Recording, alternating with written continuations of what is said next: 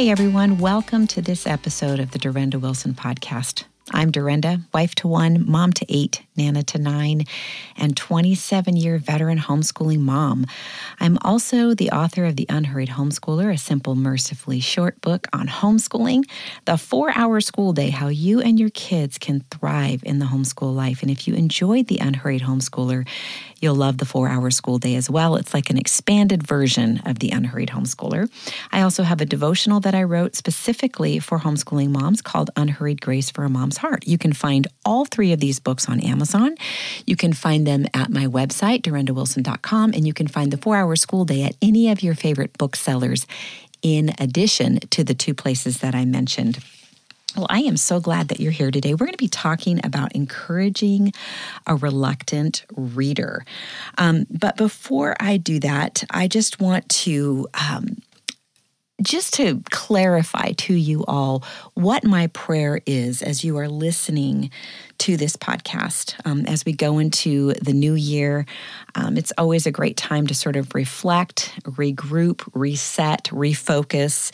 But my prayer is that the encouragement that you find here will result in a deeper knowledge of God and His Word, and that by His Spirit, you will know how to walk out His truths within your own home. In other words, that what you hear in this place and what you learn will not just be something that you hear and learn, but it's something that actually will result in obedience to God within your own home. So that's really my prayer, is that the end result will be you living your lives within your homes according to God's standards and the ways that He tells us to live as a family. So, like I said, I am so grateful that you have joined me today. I know that there are a million other voices you could be listening to, and I consider it a privilege that you take the time to listen to this podcast.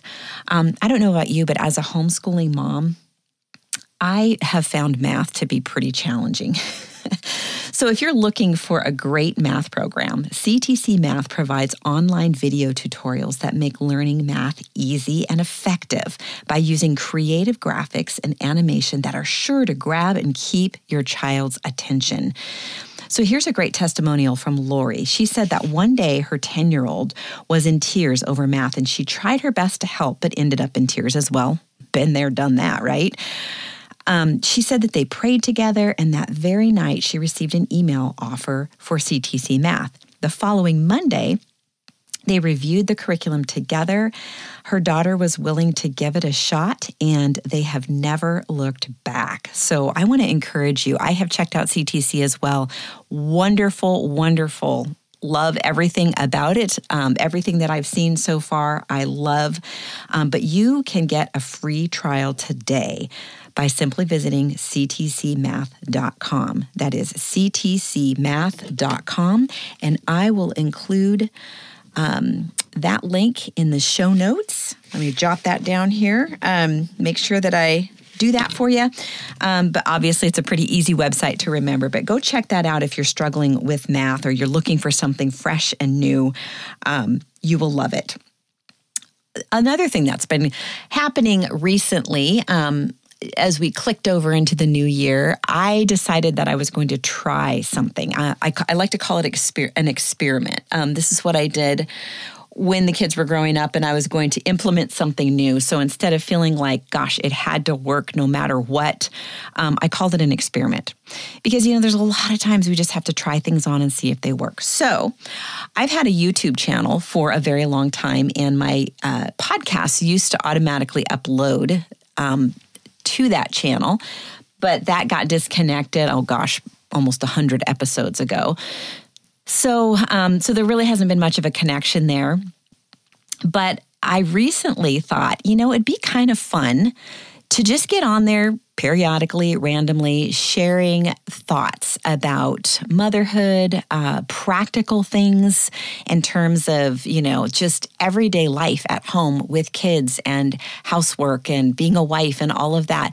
Because I find that I actually have more to share than I can possibly get out on this podcast, believe it or not. And so I decided I'm going to start to just randomly put up videos talking about different things that are on my heart and mind. Just spontaneously, very, unedited, just sort of an unedited version of me. And so I want to invite you to do that. So I will include the YouTube channel. You can just go to Durenda Wilson, but I'll include that link in the show notes as well. So if you feel like checking that out and maybe sharing it with your friends, some people really like to do videos over listening to podcasts. So anyway, I just thought it'd be fun to try it out and see how it goes. So let me know what you think. And now let's dive into the topic today. Talking about reading. Now, a while back, I did an episode called Let's Talk About Reading. So I'll include that in the show notes as well, if you want to hear more of my thoughts on reading. But I'm going to share with you an email that I got from a mom, and then I'm going to sort of address some of the things that she's talking about, and you may be able to relate to this. So here's what she had to say. I'm struggling with knowing how to transition from the teaching to read stage to the reading independently stage. My oldest just took off and I've never had to make her read, but my son is very different. He enjoys being read to and can read decently well, but does have trouble keeping his attention and focus long enough to get into a story. His comprehension is good for his age, but he does struggle reading out loud.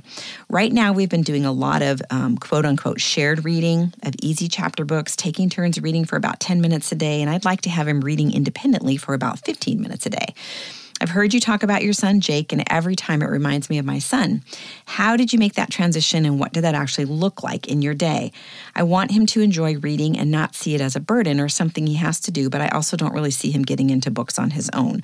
What would be appropriate for a 9-year-old 3rd to 4th grader? So this is a great question, and I think that some of the things that I'm going to share are applicable, even if you're not, this isn't exactly what you're dealing with transitioning from, the teaching to read to the reading independently stage. Maybe you're just struggling to get your child to like reading or want to read or to read every day. So I'm just going to share a few things. So the first thing I want to share, the first thing that stands out to me is the difference between her daughter and her son. And this is typical. It's not across the board. Of course, there's a sliding scale, but typically boys aren't as into reading as girls, especially at the earlier, younger ages. And some people would say, well, 9 isn't that young, but when it comes to reading, it still is kind of young. And so this doesn't surprise me that he's, he doesn't really want to stay focused long enough to get into a story. But I want to, stress that every kid has their own timeline for this. Seriously, I had a 9-year-old who was not reading well at all until he was 9. And so that was my latest. And then we had to work on independent reading. So that was just getting him to read well. He is now our most avid reader. He loves reading historical fiction, historical nonfiction. He's 25 years old. He has no trouble being a productive, healthy adult.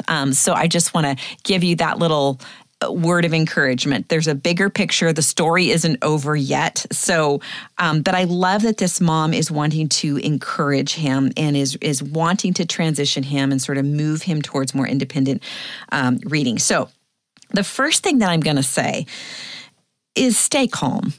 And, I'm not sensing that this mom is stressed out or upset or anything, but I think that just in homeschooling in general, it can be super tempting for us as moms when we feel like we want our kids to be moving forward in something and they seem to be stuck. Often it causes us stress. And the thing is that when we start to stress, our kids feel our stress. And so we need to just be careful that we are relaxed and we are trusting in Well, trusting in the Lord first. Obviously, we can commit all of these things to prayer because God works in the hearts of our kids, including their learning. And so I would take that anxiety and funnel that in prayer to the Lord. But when it comes to interacting with my child about this topic, be careful not to communicate any kind of stress. We need to check our own hearts. And this is true across the board, not just with reading, but across the board as homeschooling moms, when we start to feel tense, we need to ask ourselves, has someone said something that is triggering fear? What is it that's causing me to start to stress? And maybe address that. We need to be careful that we're not letting other voices come in and pressure us when it's not the Lord gently leading us. It's feeling this feeling of drivenness. We don't want that in our homeschooling. And again, remember that every child is on their own timeline for learning. I think a good thing to ask ourselves is, what is the purpose of reading, right? We all have this desire to grow readers. And I know that this has been a big push in terms of, it's always been kind of a big push in education, but also like you see it on social media a lot. There's a lot of kind of pressure to produce these, excellent readers. And we do know that reading is obviously very beneficial, and it's multifaceted in what it teaches our kids. But I think the main purpose of reading is to learn, right? We want our kids to read so that they can learn. We have to remember that there are many ways to learn, not just reading. Reading can be part of that, but there are a lot of ways to learn that don't necessarily involve reading. So we need to keep that in mind. Also, it's a way that we learn to communicate, to use our words in a certain way to communicate what it is we're trying to say to other people in an understandable way. And again, that definitely can happen through reading, but it can also happen through conversations. That is what happened a lot at our house, were a lot of conversations. And part of that is because of the way I'm wired as a mom. I'm very, very relational.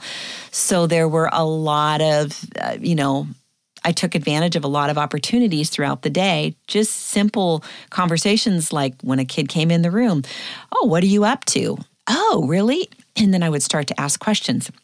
"Oh, what are you doing with that?" "Okay, well, that's really cool. So, what are your plans for that?" Just engaging them. Because what ends up happening is they're having to come up on the fly with the words and the way that they're communicating with us. And we can gently encourage more accurate communication within those conversations. For example, grammar can be encouraged through conversation. So when my kids would use improper grammar, they would say, they typically didn't use the word "ain't," but I'm just using this as an example. "I ain't going to do that." I would say, "Oh, you're not going to do that?" And so I wasn't like combative about it. And I wasn't like overly corrective, but I was suggestive. And so those are things that we can, just little things that we can do to encourage good communication and grammar. So I think also, as I was reading through this letter from this mom, gosh, there were so many good things happening here. So I think it's important for us to encourage and focus on what our kids are doing, right? Not what they're not doing yet. Yes, we see a goal we're working towards and we want to encourage that and be gently, leading them that direction, but also remember and verbalize to them the good things that they're doing on their own. So first, he enjoys being read to and he can read decently. That's wonderful. That is so fantastic. His comprehension is good. That's huge, okay? I don't feel like it's a huge deal if he struggles to read out loud right now, because I think that will come with time. You still have lots of time for him to get better at that. And so we want to keep the experience positive. Keep an upbeat, encouraging spirit whenever you're talking about reading or whenever you are reading. Read about things that are interesting to him. Sometimes our kids don't enjoy reading because they're not enjoying the books we're reading them. So giving them more choices as to what they can read or what we're going to read together. Even at the end of a book, ask them if they enjoyed that book. Well, if they say not really, well, why did you not enjoy it? What were the things you didn't enjoy about it? To help us hone in on making better book choices for our kids. So we want to keep reading about things that are interesting to them. I think that's huge. And then encourage reading outside of reading time. Now, what I mean by that is, when you're at the store and you're looking at canned items, let's just say you're looking at canned items and you're saying, okay, oh, what is this right here? And just like very casually try to have them read the label. Or you're reading the ingredients and say, oh, what's that word right there? And just randomly, like I said, casually, organically, we can do this encourage this reading outside of reading time at the store. We can do it while we're driving. We used to drive down the road and like, oh, look at that sign. What does that say? Oh, that says stop. Or look at that sign. It's giving us direction. I would say something like, well, I have to drive, so I can't read it. Can you read it for me? And so all of a sudden, you're just inviting them into random, spontaneous situations where they're going to be reading. Another great thing is playing games. When kids are enjoying a game or they're enjoying what they're doing, they're having fun, they learn so much more quickly, and because they're so relaxed and they're enjoying what they're doing. And so games are a wonderful way to do that. Reading to younger siblings. So this is something I did a lot with my kids because, if they're reading to a younger sibling, it's a simpler book. It's not a complicated book, but they're still reading. It also makes them feel like they're the grown-up. I would say something like, oh, to the little one, big brother is going to read to you. Okay, so here's a book, here's a couple of books. And, those little ones get excited about somebody reading to them. And you kind of make a big deal out of the fact that big brother is older and he knows how to read. And so you don't, to the little one, you don't know how to read yet, but your big brother does. And so he's going to read to you. So kind of just all these kind of small ways that we can just encourage our kids in reading. So I loved also this shared reading that this mom was talking about. You're doing this perfectly because it's that shared reading is a perfect segue into reading independently, like you're doing it together. And eventually you want him to own more and more and more of it. So maybe you're going to have him read a little more and a little more, just a little bit at a time until he's actually reading the whole thing. So it's a gentle nudges, that gentle encouragement. It does so much for our kids. It gets us so far, and it's a little slower, and it can feel a little, sometimes it can kind of like feel like it's taking forever. But that gentle encouragement, we want this learning to go deep, and we want it to be for reals. And so we want to. I just feel like gentle encouragement is the best phrase that I can use to encourage you to encourage your children. So the shared reading is a perfect segue into reading independently.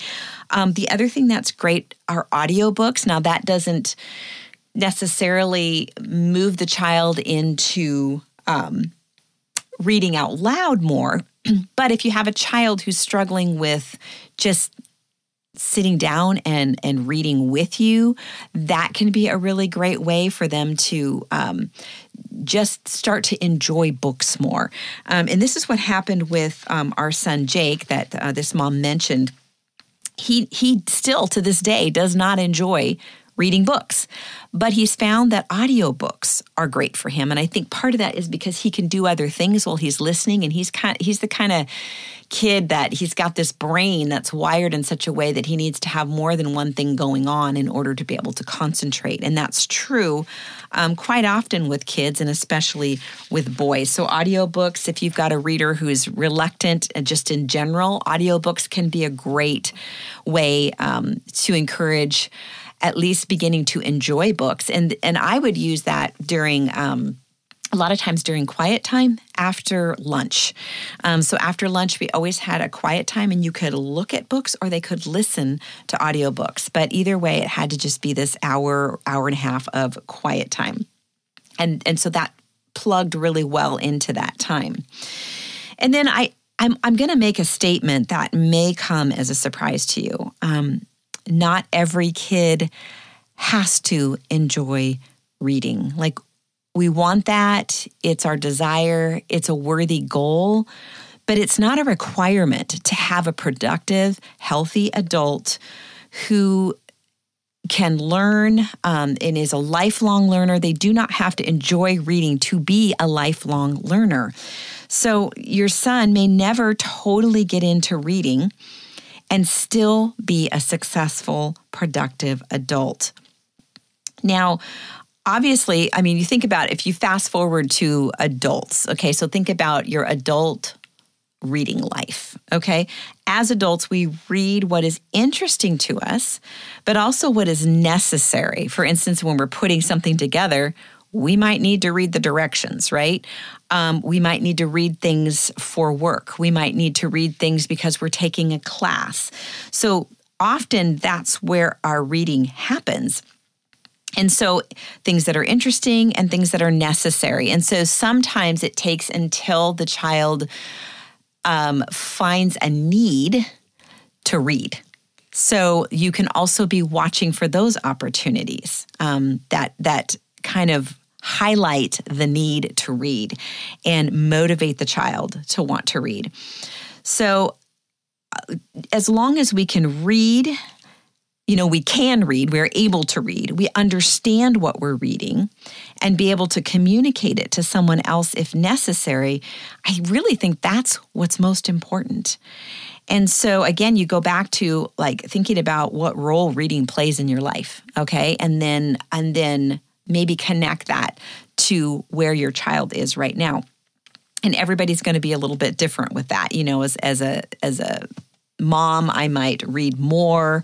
I'm going to read different books than maybe my son will as he gets older. I might, other things will motivate me to read than will motivate him to read. And so, like I said, we want to be watching for the opportunities for them to see a need to read. All right. I think I'm going to wrap this up by just saying this.